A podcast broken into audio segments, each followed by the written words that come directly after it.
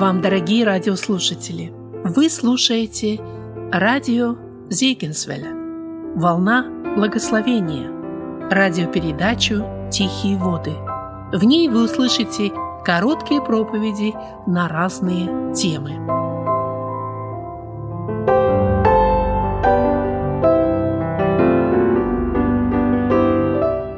Дорогие братья и сестры, хотелось вместе с вами перед молитвой прочитать известную историю из книги «Бытие», 22 глава.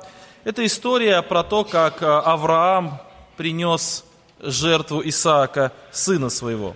Очень часто верующие говорят, слово «принес» употребляют этот глагол в завершенном действии, и Священное Писание тоже упоминает его, употребляет именно таким образом «принес», хотя мы с вами знаем, что он не принес его в жертву, Бог не допустил этого, но намерение Авраама было истолковано Богом за совершившийся факт, поэтому мы тоже говорим, что Авраам принес в жертву Исаака, сына своего. Эта история очень такая впечатляющая, друзья. Эта история, она многогранная и содержит очень много разных образов. Ну вот, например, взять личность Исаака, сына Авраама. Здесь можно увидеть в этом э, сыне, э, в Исааке, можно увидеть послушного сына, который он безоговорочно слушает отца. Мы знаем, что этот ребенок был, по крайней мере, ему 15 лет было точно. И, конечно, он догадывался, что, к чему все идет дело – и тем не менее он дает себя связать. Мы знаем, что на горе Мария не было никого, кроме него и его отца Авраама, и Авраам его связывает и э, положил его наверх э, э, вот этого дров, и Исаак послушен. И это, конечно, пример для вот всех нас быть послушными людьми, даже если для нас это не очень как бы хорошо. В Исааке мы можем увидеть пример Иисуса Христа, то есть это образ Иисуса Христа. Это яркий образ, как сам Бог – Иисус Христос, Он согласился принести себя в жертву. Друзья, есть еще некоторые другие образы, а, на один из которых я хочу сегодня обратить внимание. Если посмотреть на Авраама, здесь мы увидим и человека верующего, который не жалеет своего сына, чтобы послушать Бога. И здесь мы можем увидеть самого Отца, который, Небесного, который отдает своего Сына. Тоже очень много разных аллюзий, очень много разных таких вот э, аналогий можно провести. Но вот сегодня я из этой истории хочу одну мысль взять которая для меня была очень дорого. Сегодня я об этом утром рассуждал и хочу с вами поделиться. Давайте будем прочитывать некоторые тексты Священного Писания и э, будем на них обращать внимание. 22 глава и первый текст мы прочитаем, это второй стих. Бог сказал, возьми сына твоего, единственного твоего, которого ты любишь, Исаака, и пойди в землю Мария, и там принеси его во всесожжение на одной из гор, о которых я скажу тебе. Друзья, почему тут так подчеркивается? Возьми сына твоего, единственного твоего, которого ты любишь. Несколько раз это подчеркивается, друзья, и, конечно, это неспроста, а мы можем сделать вывод, что действительно для Авраама Исаак был чрезвычайно ценен. Вообще, я, чем старше становлюсь, тем я при, больше и больше соглашаюсь с той мыслью, что человек, который не имеет детей, тот человек, который еще не имеет семьи, этот человек, он не может быть э, достаточно мудр, чтобы принимать решения в каких-то вопросах. И неспроста, я никому не хочу обидеть, дорогая молодежь, но неспроста во многих культурах, и в том числе и в еврейской культуре, э, на руководящие должности ставили только тех людей, у которых есть дети. Например, мы знаем, что Синедрион – это один из самых э, справедливейших судов мира, это он испортился к моменту, когда был Иисус Христос, вот к тому моменту он уже испортился, но до этого момента считалось, что Синдрион самый справедливый суд мира, и там очень много было требований к, к людям, которые будут судить, и было очень много правил, которые помогали оправдать невиновного, и там было очень-очень много интересных особенностей в этом Синедрионе. И если вы когда-нибудь почитаете внимательно о том, как был устроен Синедрион, вы удивитесь, как в этом судилище все было устроено на оправдание, а, на, а не на осуждение, чтобы ни в коем случае не пропустить человека, который не виновен, чтобы его не осудить. И вот одно из таких требований было к тому, что человек, который был заседателем в Синедрионе, это был человек, который имел взрослых детей, то есть у которого дети уже выросли. Почему? Потому что они говорили, что человек, не имеющий детей, не может быть милосердным. Человек, имеющий детей, он всегда более снисходителен, чем тот, кто не имеет детей. И это действительно так, потому что человек, у которого нет детей, он готов осуждать, он готов э, говорить о том, что надо вот так поступать, а когда он перекладывает внимание Э, в, в, как, в, э, на, на своего ребенка, конечно, у него другое совершенно впечатление. Я помню, в лагере однажды ко мне привели мальчика, который, ну, лет 9, может быть, или 10, и он сильно очень провинился, и когда мне его вели, а я знал, что он уже сотворил, то я, в общем-то, уже приготовил пламенную речь, которая должна была обрушиться на голову этого ребенка, и, в общем-то, я приготовил такую, знаете, доводы, но когда его привели, то я на него посмотрел, и он оказался похож на моего Матфея. То есть он похож на него оказался. И я не смог его поругать. То есть я на него смотрю, я, конечно, говорю, что ай-яй-яй, плохо ты сделал, но буквально за секунду я э, сказал, что хотел, и потом я угостил его конфетами и отпустил. Почему? Потому что он похож на моего сына, которого я не видел давно, я был в лагере, и а, Друзья, когда мы перекладываем все как бы на своего ребенка, нам по-другому. Конечно, по этой же самой причине апостол Павел, он говорит, когда руку полагаешь пресвитеров, помните, в Титу и в Тимофея, написано, что это муж одной жены, детей, имеющий верных. Помните? Имеющий детей. Почему он должен иметь детей? Да потому что у него совершенно другой подход будет. Ибо если он не может управлять домом своим, то как он будет управлять церковью? Друзья, на своем доме мы учимся, и не, не повезло нашим домашним, на, на них мы тренируемся, но, друзья, так и есть. И если, э, если человек не имеет детей, ему очень сложно быть пресвитером, именно по этой причине, вот по этой причине когда в вот таких исторических церквах, как католическая, как православная церковь, когда ввели правила, чтобы все старшие пресвитера, то есть все ответственные пресвитера, там, э, епископы и так далее, они были обязательно монахами, обязательно монахами, то есть не имеющие семью, это, конечно, ну, достаточно сильно ухудшило положение в церкви. Человек, который не имеет детей, а ему приходится управлять людьми, этот человек э, склонен к жестокости. Друзья, почему я об этом очень внимательно говорю и много об этом говорю? Потому что я хочу э, на примере Исаака и на примере вот отношения Авраама к Исааку показать очень важную мысль, которую скажу чуть позже. Итак, давайте идем дальше. Итак, Авраам ведет своего сына, единственного своего, любимого своего, которого он много-много-много лет ждал. Да, он ждал его десятилетия, и наконец-то он рождается, это драгоценнейший подарок, и вот он его ведет, и этот сын задает ему вопрос. Это уже следующее наше рассуждение, седьмой стих. «И начал Исаак говорить Аврааму, отцу своему, и сказал, отец мой». Он отвечал, вот я, сын мой. Он сказал, вот огонь и дрова, где же агнец для всесожжения? Друзья, я уже сказал, что Исаак, он был человеком уже не маленьким совсем, и он понимал, что идет что-то не так – вот, вот дрова, вот у нас есть все, что нужно, огонь есть в руках, то есть какое-то там э, какое-то средство, которое зажигает огонь, а вот где же агнец? Понятно, что мы не будем бегать э, по пустыне в поисках какого-то овна или еще чего-то. Мы же все взяли с собой. Они даже дрова взяли с собой, друзья. То есть они не предполагали собирать их где-то, потому что там каменистая почва, и там особо негде собирать было. И они все брали с собой, но они не взяли агнца с собой. И Исаак это очень удивляет. И Авраам отвечает ему такие слова. Авраам говорит, 8 стих. Авраам сказал, Бог усмотрит себе агнца. И вот мне кажется, друзья, что Авраам очень хотел, чтобы Бог усмотрел Агнца.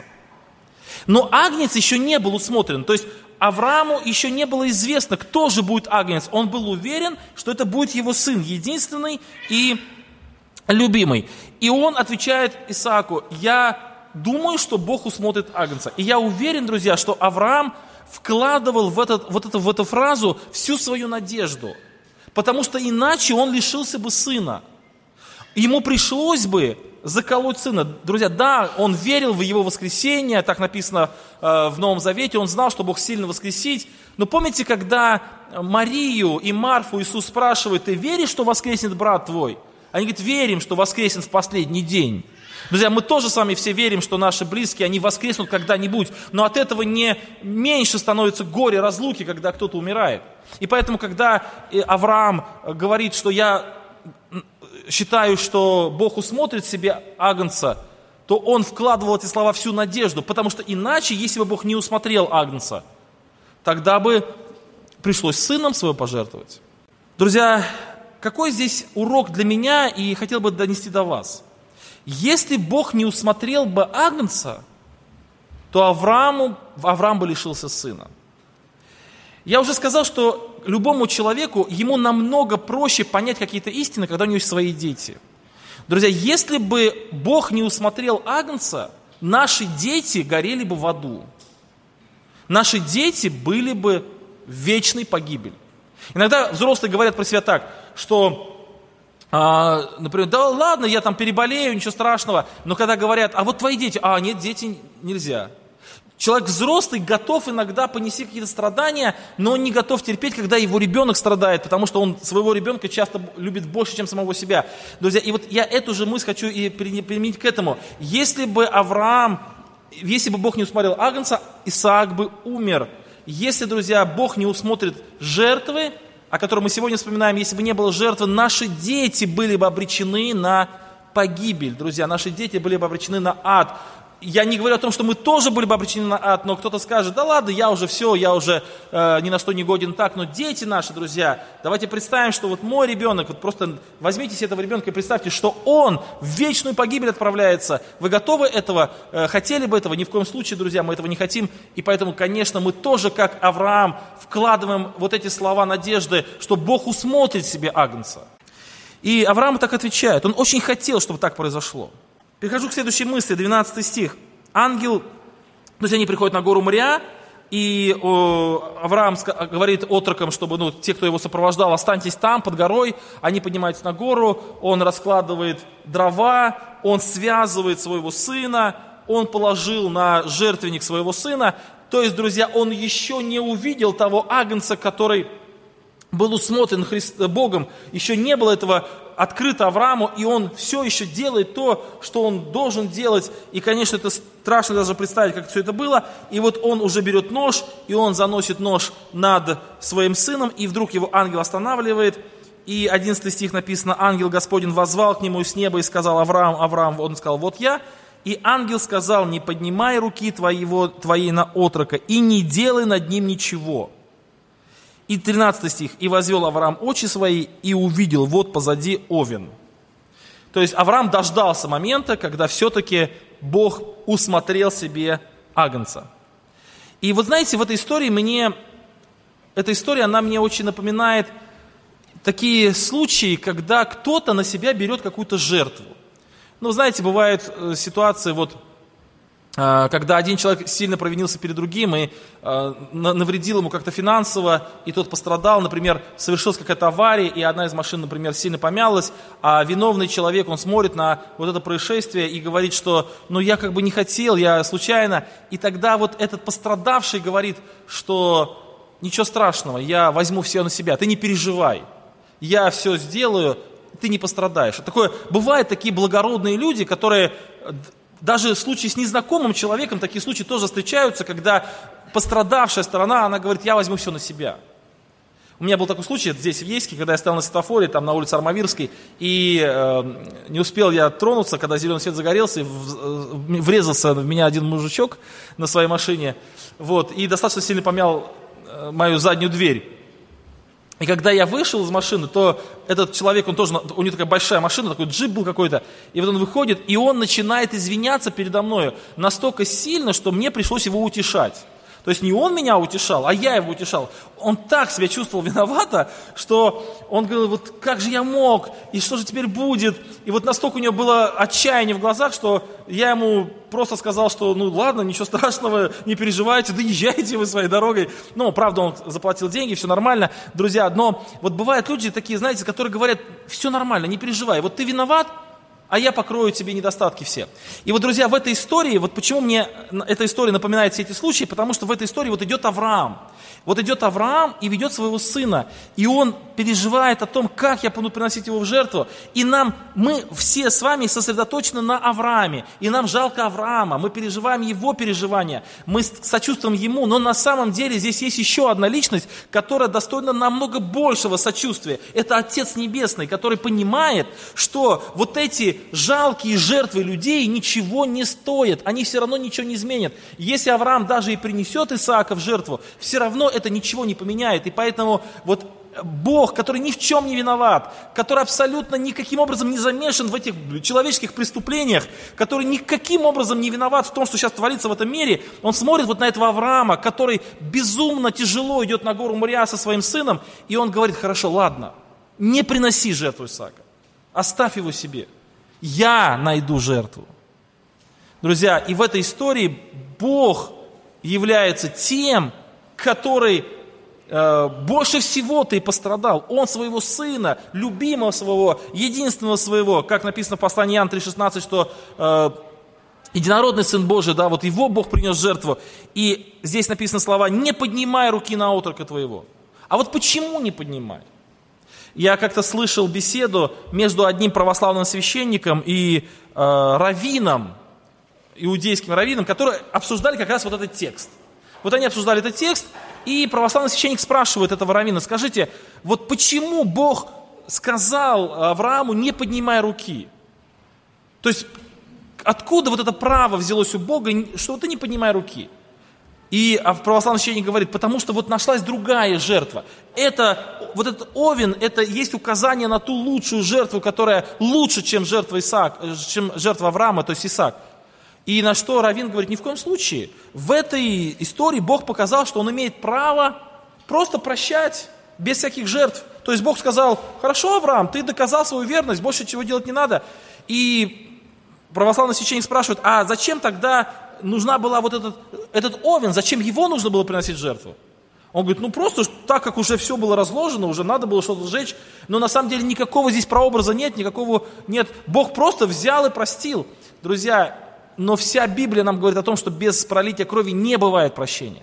То есть жертва все равно какая-то должна была быть принесена. И Авраам оставил себе своего сына, он стал со своим сыном счастлив, остался, да, то есть он привел его домой только потому, что Бог усмотрел какую-то другую жертву. Только по этой причине. Если бы Бог не усмотрел другую жертву, Исаак бы остался на горе.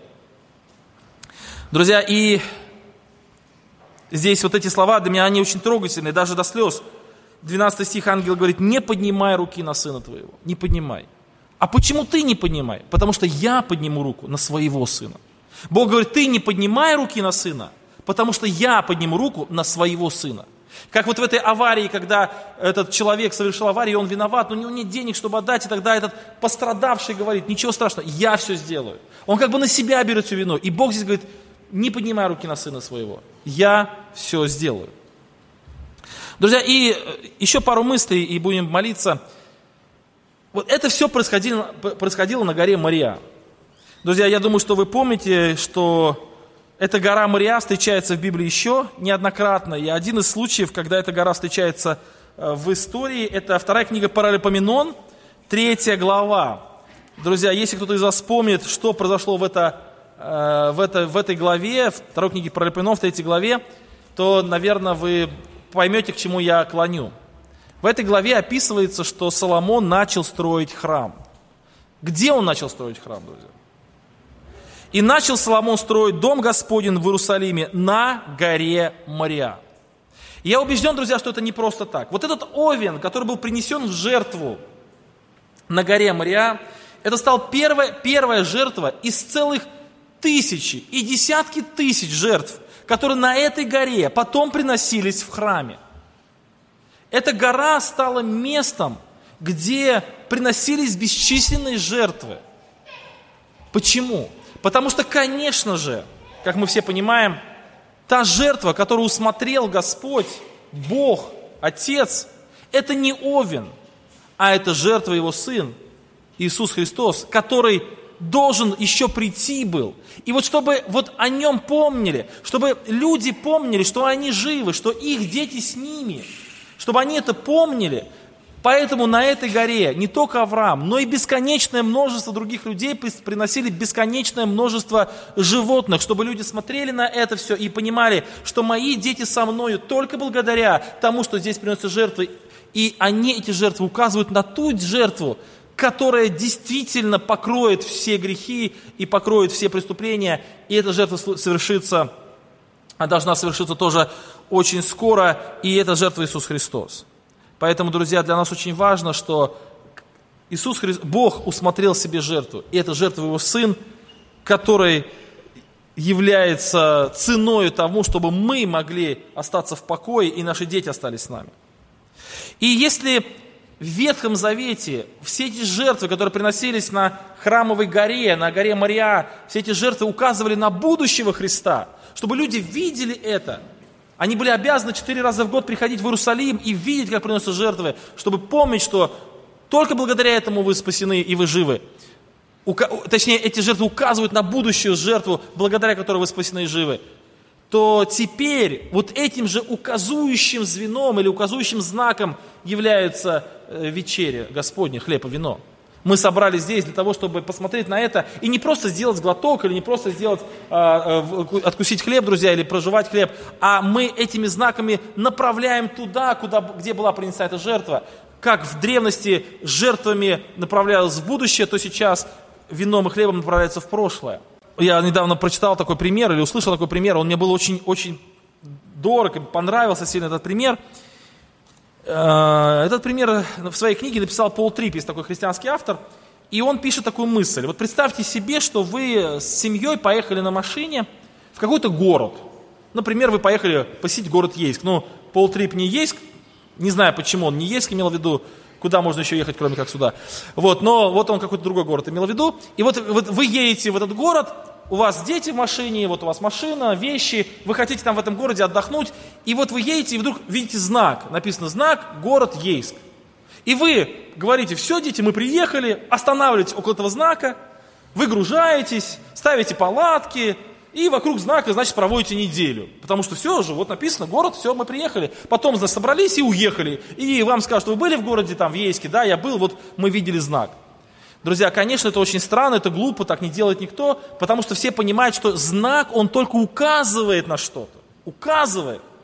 И было бы странно остановиться около знака и вокруг знака э, э, какую-то деятельность разводить. Знак лишь только показывает нам направление, что вы правильно движетесь, и вот теперь еще немного. И вот если человек приехал в город, и внутри города он находится, смотрит достопримечательности, ходит в музей, там купается в море, вот, вот он внутри города находится, а знак лишь указывает на него.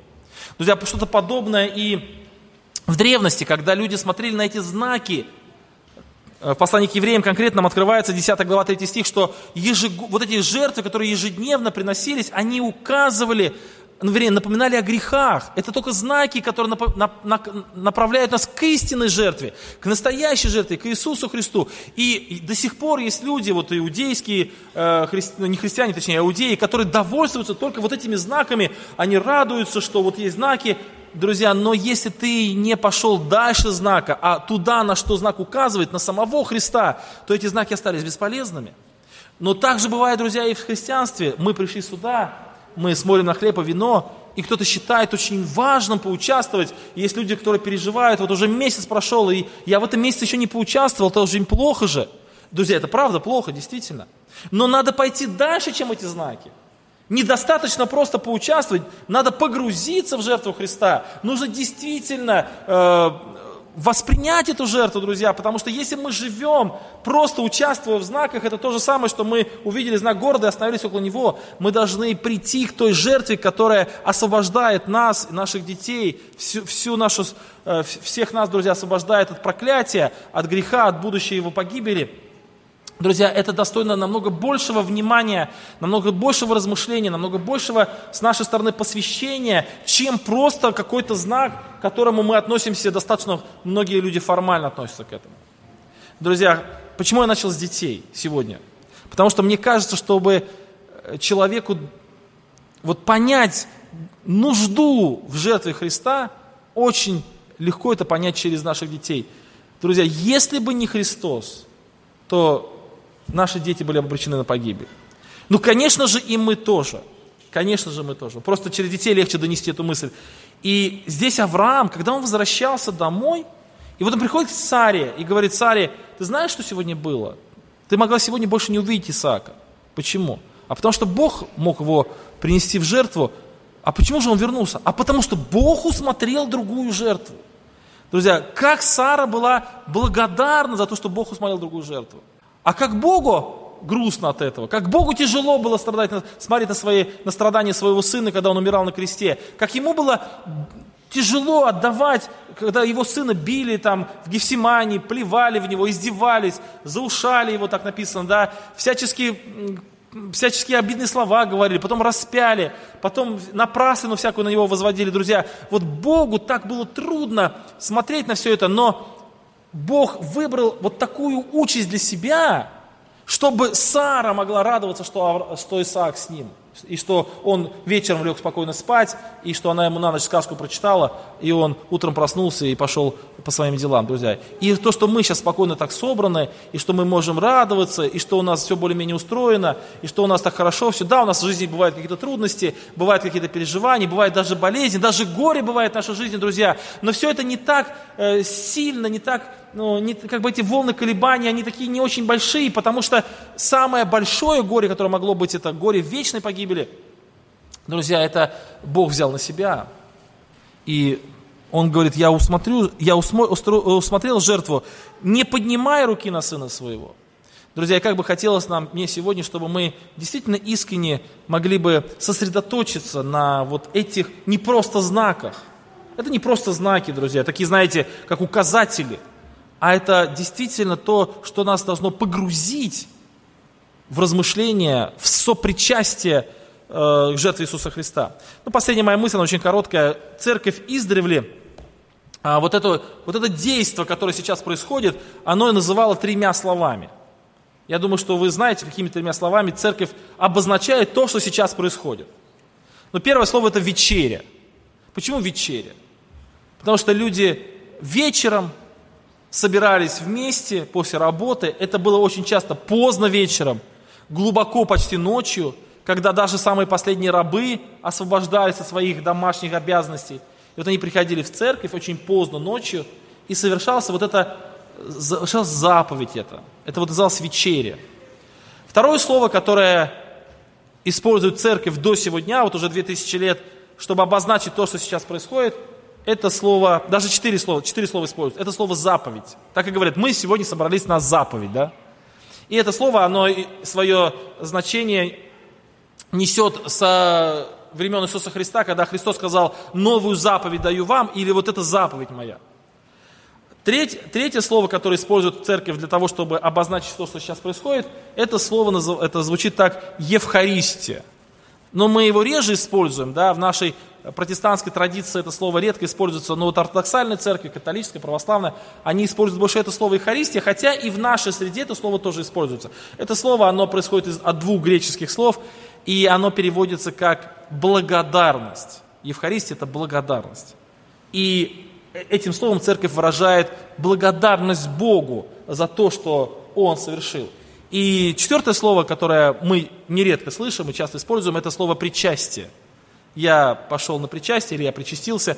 И это слово происходит от такого смысла стать одной частью. Стать одной частью. И все эти четыре слова, они действительно очень важны. Это и вечеря, когда мы вместе все собираемся. Когда... Нельзя, друзья, вечерю совершить одному. Вот один человек не может совершить вечерю. Ну, может, в каких-то исключительных случаях, если он в тюрьме находится или еще где-то.